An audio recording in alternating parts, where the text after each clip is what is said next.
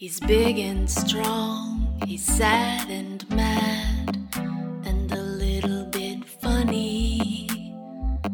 You are listening to the Crash Program. Welcome to season two of the Crash program. I'm your host, Crash Barry. Season two, aka Tough Island, is where I tell stories about living on Maine's most remote inhabited island. The Crash program is commercial free thanks to listener support via Patreon, where 5 bucks a month gets you all sorts of perks including a limited edition Mary Margaret sticker and access to a Patreon only audio collection of stories from my time in the US Coast Guard fighting the war on drugs and the war on Haitian refugees. Plus, after six months, you'll receive a signed copy of my novel, Sex, Drugs, and Blueberries, or the print version of Tough Island. Ten bucks monthly gets you the stuff I just mentioned, plus an invite to a really fun annual meetup in Maine. Visit crashbarry.com for all the details. Now, on to the program. Chapter 3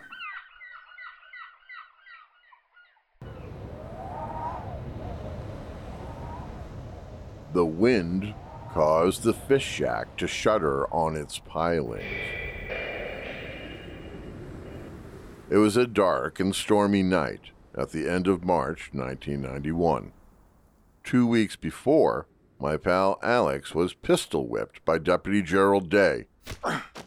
On this evening, Alex and I were hanging out in his shack, located one wharf to the south of my room in Captain Donald's shop. We were smoking weed, drinking whiskey, and playing cards. I'm gonna get that bastard. Gonna get him good. Alex said, wincing as he touched his still bandaged head. What are you gonna do? You'll see. Alex said, picking up the axe, leaning against the wall. Then he opened the door and walked into the screeching wind. I finished my drink and followed, but when I stepped outside, Hey Alex, where'd you go? I didn't see him, so I decided just to head back to my cot. Had to be up at 4:30 a.m. in order to haul with Captain Donald. The next morning, in the pre-dawn blue light, Captain Donald and I were aboard the Dotted Eye, getting ready for a long day of hauling traps when Captain Donald spotted the deputy's 20 foot lobster boat. What in the hell? Aground on a nearby ledge, sitting high and dry, with a hole in her hull. I imagined Alex in his skiff the night before, cutting the mooring with his axe.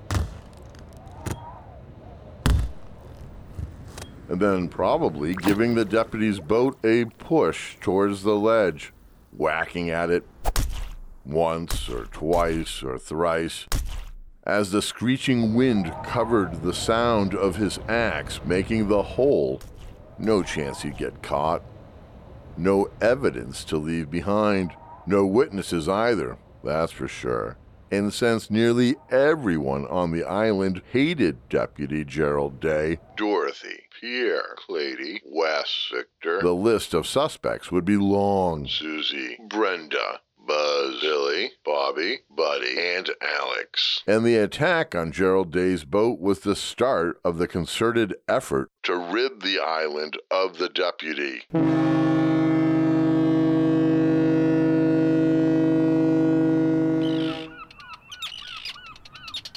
The deputy got run off the island on a beautiful spring day, about a month after the pistol whipping of Alex.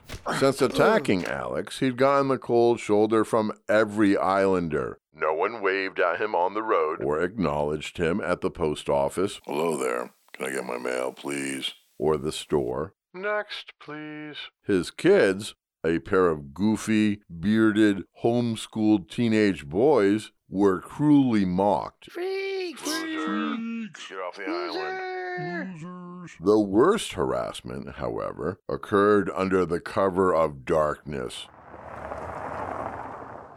Someone poisoned the deputy's geese and threw a bucket of black oil paint on his white truck. Rumors circulated of shots being fired at his house.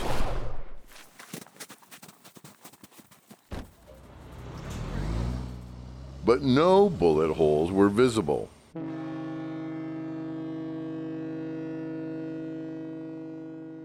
Everyone knew the deputy was leaving on the next ferry. The sheriff had decided not to replace him. We will not replacing Deputy Gerald Day.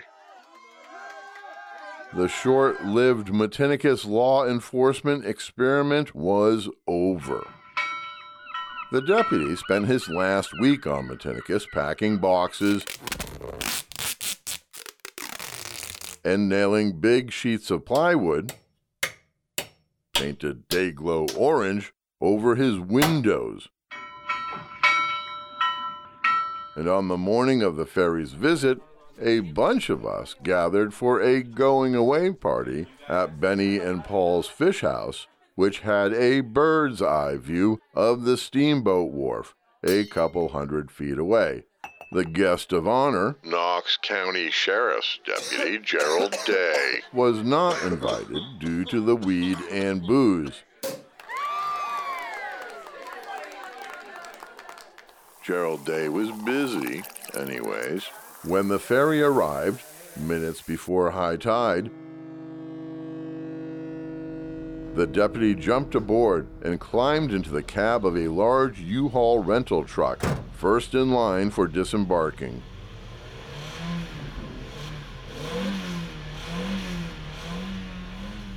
When the ramp came down, the truck raced off. His wife and kids, who'd taken the ferry from Rockland, were crammed in the front seat alongside him, and the truck bounced and sped to their house in the center of the island.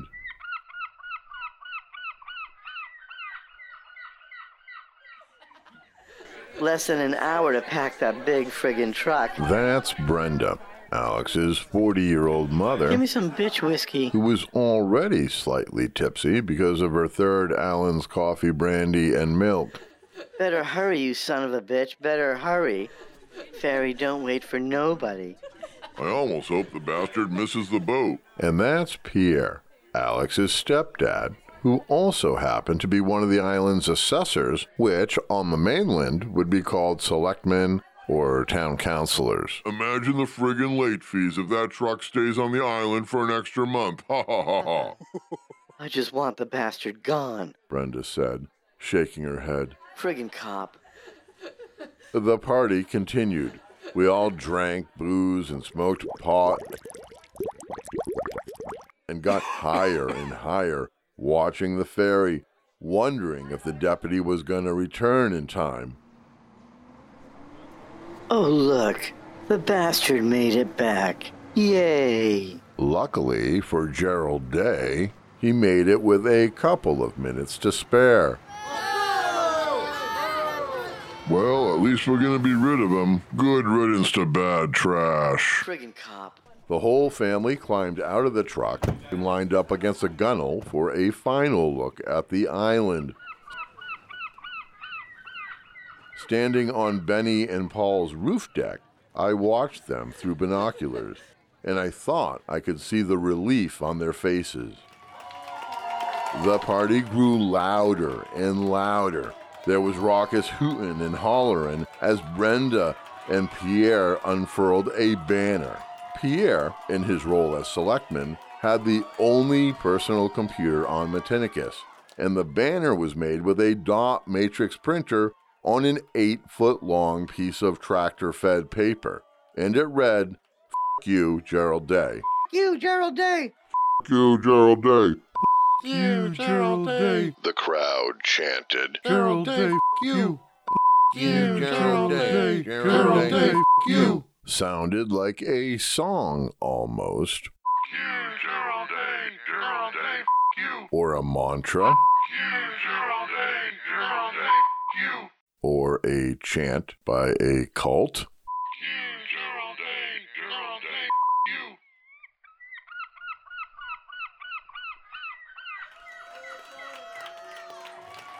I took another look at the deputy and his family through the binoculars.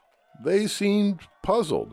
From their vantage point, the banner was too small to read, and they couldn't see the many middle fingers or the lone moon from a fat drunk islander either. And the rumble of the ferry's diesel engines muted our chant, so they couldn't hear our song. And then the ferry left.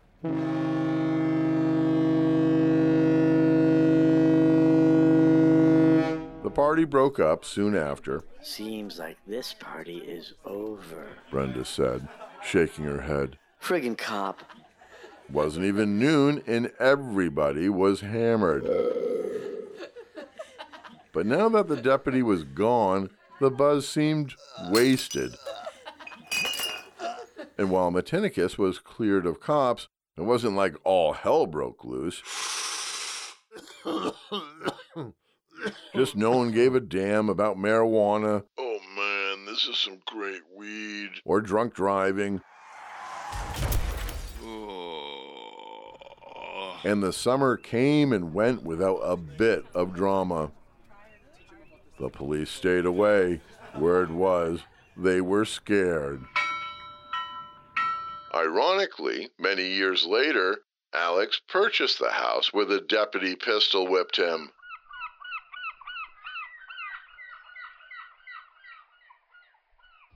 It was a sunny and warm spring day. A little bit after two in the afternoon, we were at the bait scow. I had just finished filling the bait box with salted herring, and Captain Donald just finished packing lobsters into crates and dumping the crates into the drink. Time to fuel up, Captain Donald said. But I want to change the clamp on this pump hose first. Tell you what, Crash. Why don't you give me a demonstration of your Coast Guard boating skills and bring us into the dock while I freak around with this clamp? This was a big deal. Captain Donald occasionally let me take the wheel of the dotted eye, his 40 foot pride and joy. If we were out hauling and he needed to urinate or eat a sandwich, I'd drive her towards the next string of traps. But Captain Donald never let me have the helm in Matinicus Harbor. So while Donald messed around with a pump hose clamp, I put the boat in gear and pushed the throttle forward a tiny bit. Came about and slowly chugged the 500 feet or so to his wharf, which was the same dock that was also home to my outhouse that emptied into the harbor. The tide was halfway to high, and thanks to the hydraulic steering, the dotted eye was a pleasure to drive, even when just barely moving ahead. The workday of hauling was almost over. All that was left was to refuel and then put the dotted eye back on the mooring. And I was in a good mood. I'd earned a hundred bucks, and we were done early enough that there'd still be enough daylight and sunshine that I'd be able to relax outside. Smoke a joint or two.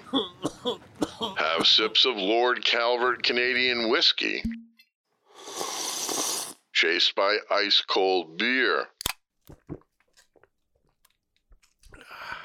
Suddenly, my daydreaming was interrupted by reality. What the hell? Unbelievably, in between our moving boat and about 10 feet in front of Captain Donald's dock, sitting in the rising tide was a Volkswagen bus.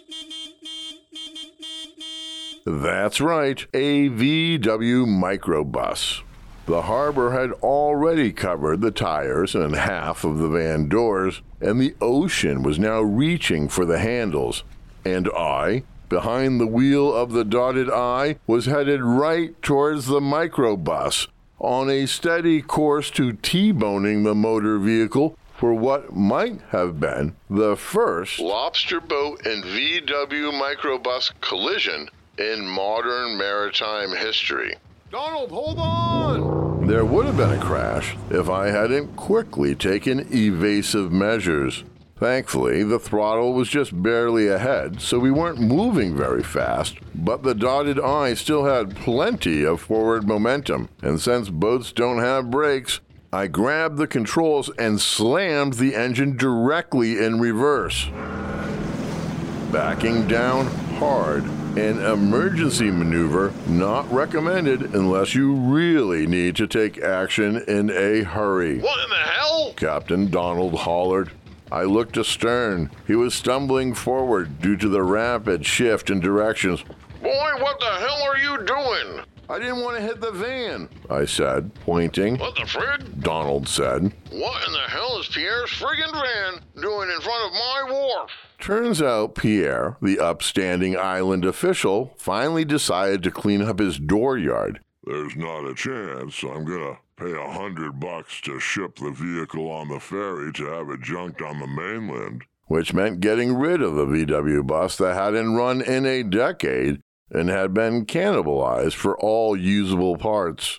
So, earlier in the day at low tide, while we were underway hauling traps and making money, Pierre, along with help from some of his friends, Come on. towed, pushed, Come on, fellas, push harder. Push, push.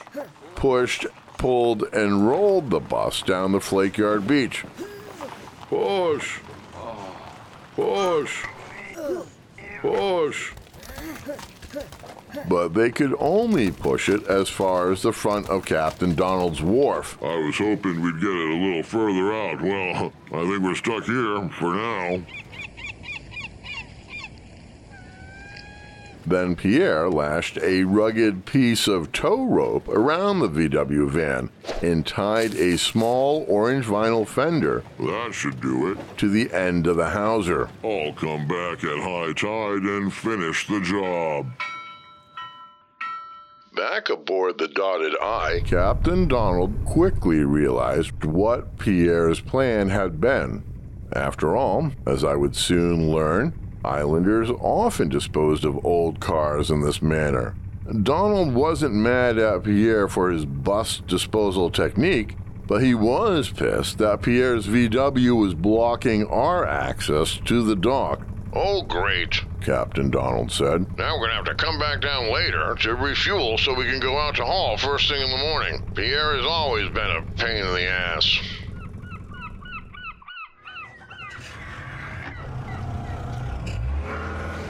At high tide, Pierre returned in his brother in law's boat, along with a couple of buddies, to help with the job. They grabbed the buoy floating above the submerged van and pulled the hawser aboard the lobster boat. All right, throw it over here. Give it to me. Throw it here. Take out the slack. Pierre told his helpers. Make that rope fast to the stern. They did as told, and Pierre put the boat in gear.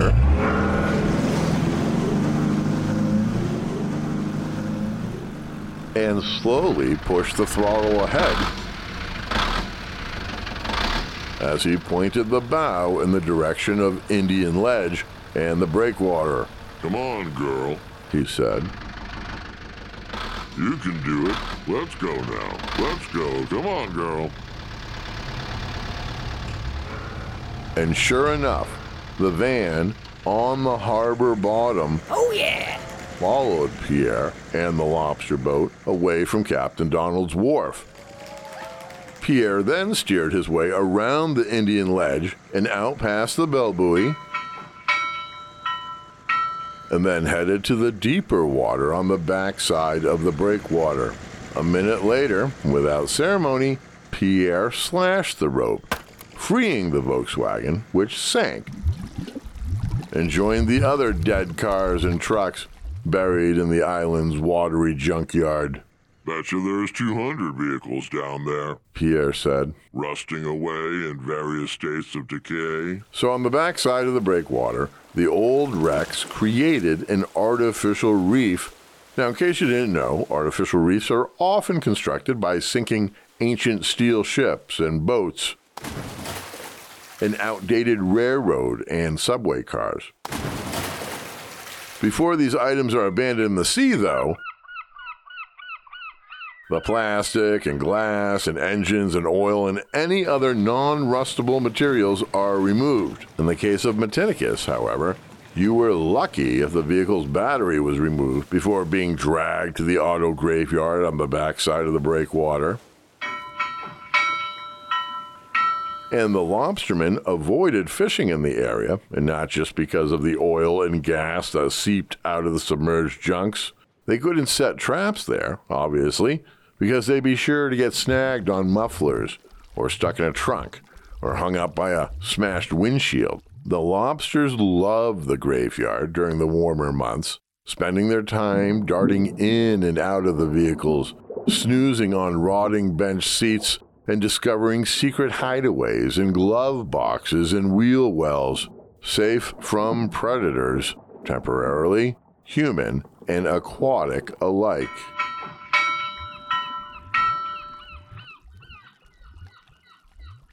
Like I said, Captain Donald wasn't angry with the way Pierre was getting rid of the Volkswagen. He was just outraged that Pierre had the audacity to leave the van in front of our wharf.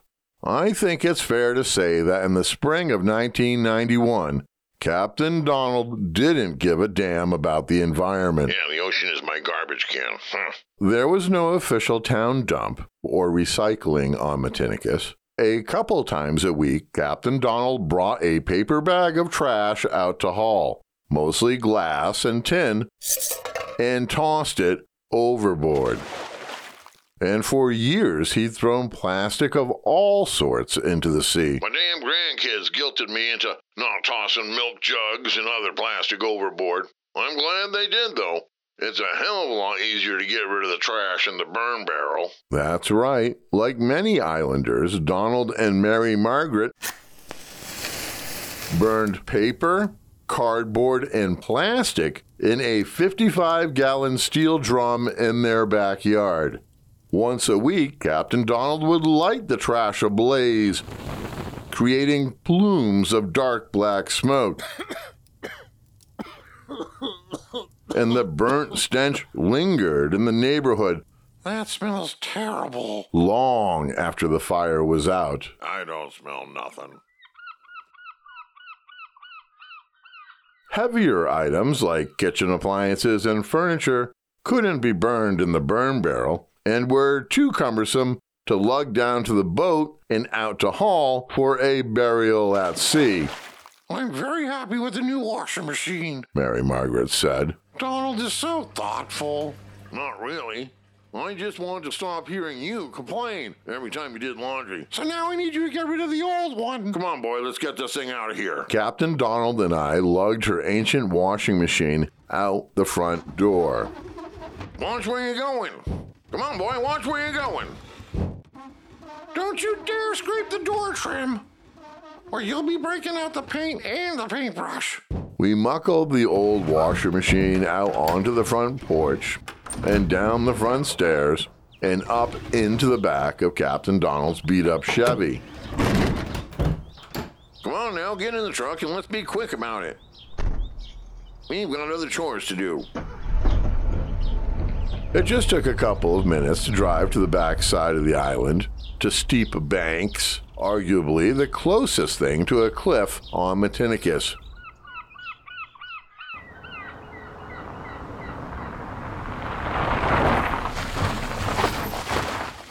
Come on, boy. Jump up there and push that damn thing off the stern. And I did as told. Roll it down there. He pointed to the long trails of rusting white and avocado green appliances and other bulky junk that reached past the tide line and to the water's edge. All sorts of stuff down there. I see here washers, dryers, looks like a kitchen table, couple of stoves, an old sink, then a couch, some filing cabinets, hot water tank, a couple of them, bunch of old tires. Looks like a couple bumpers there. What's that? Broken table saw. There's more than one toilet on the side of this hill, and a couple bathtubs. A heap of garbage so distinct it was visible from a mile offshore.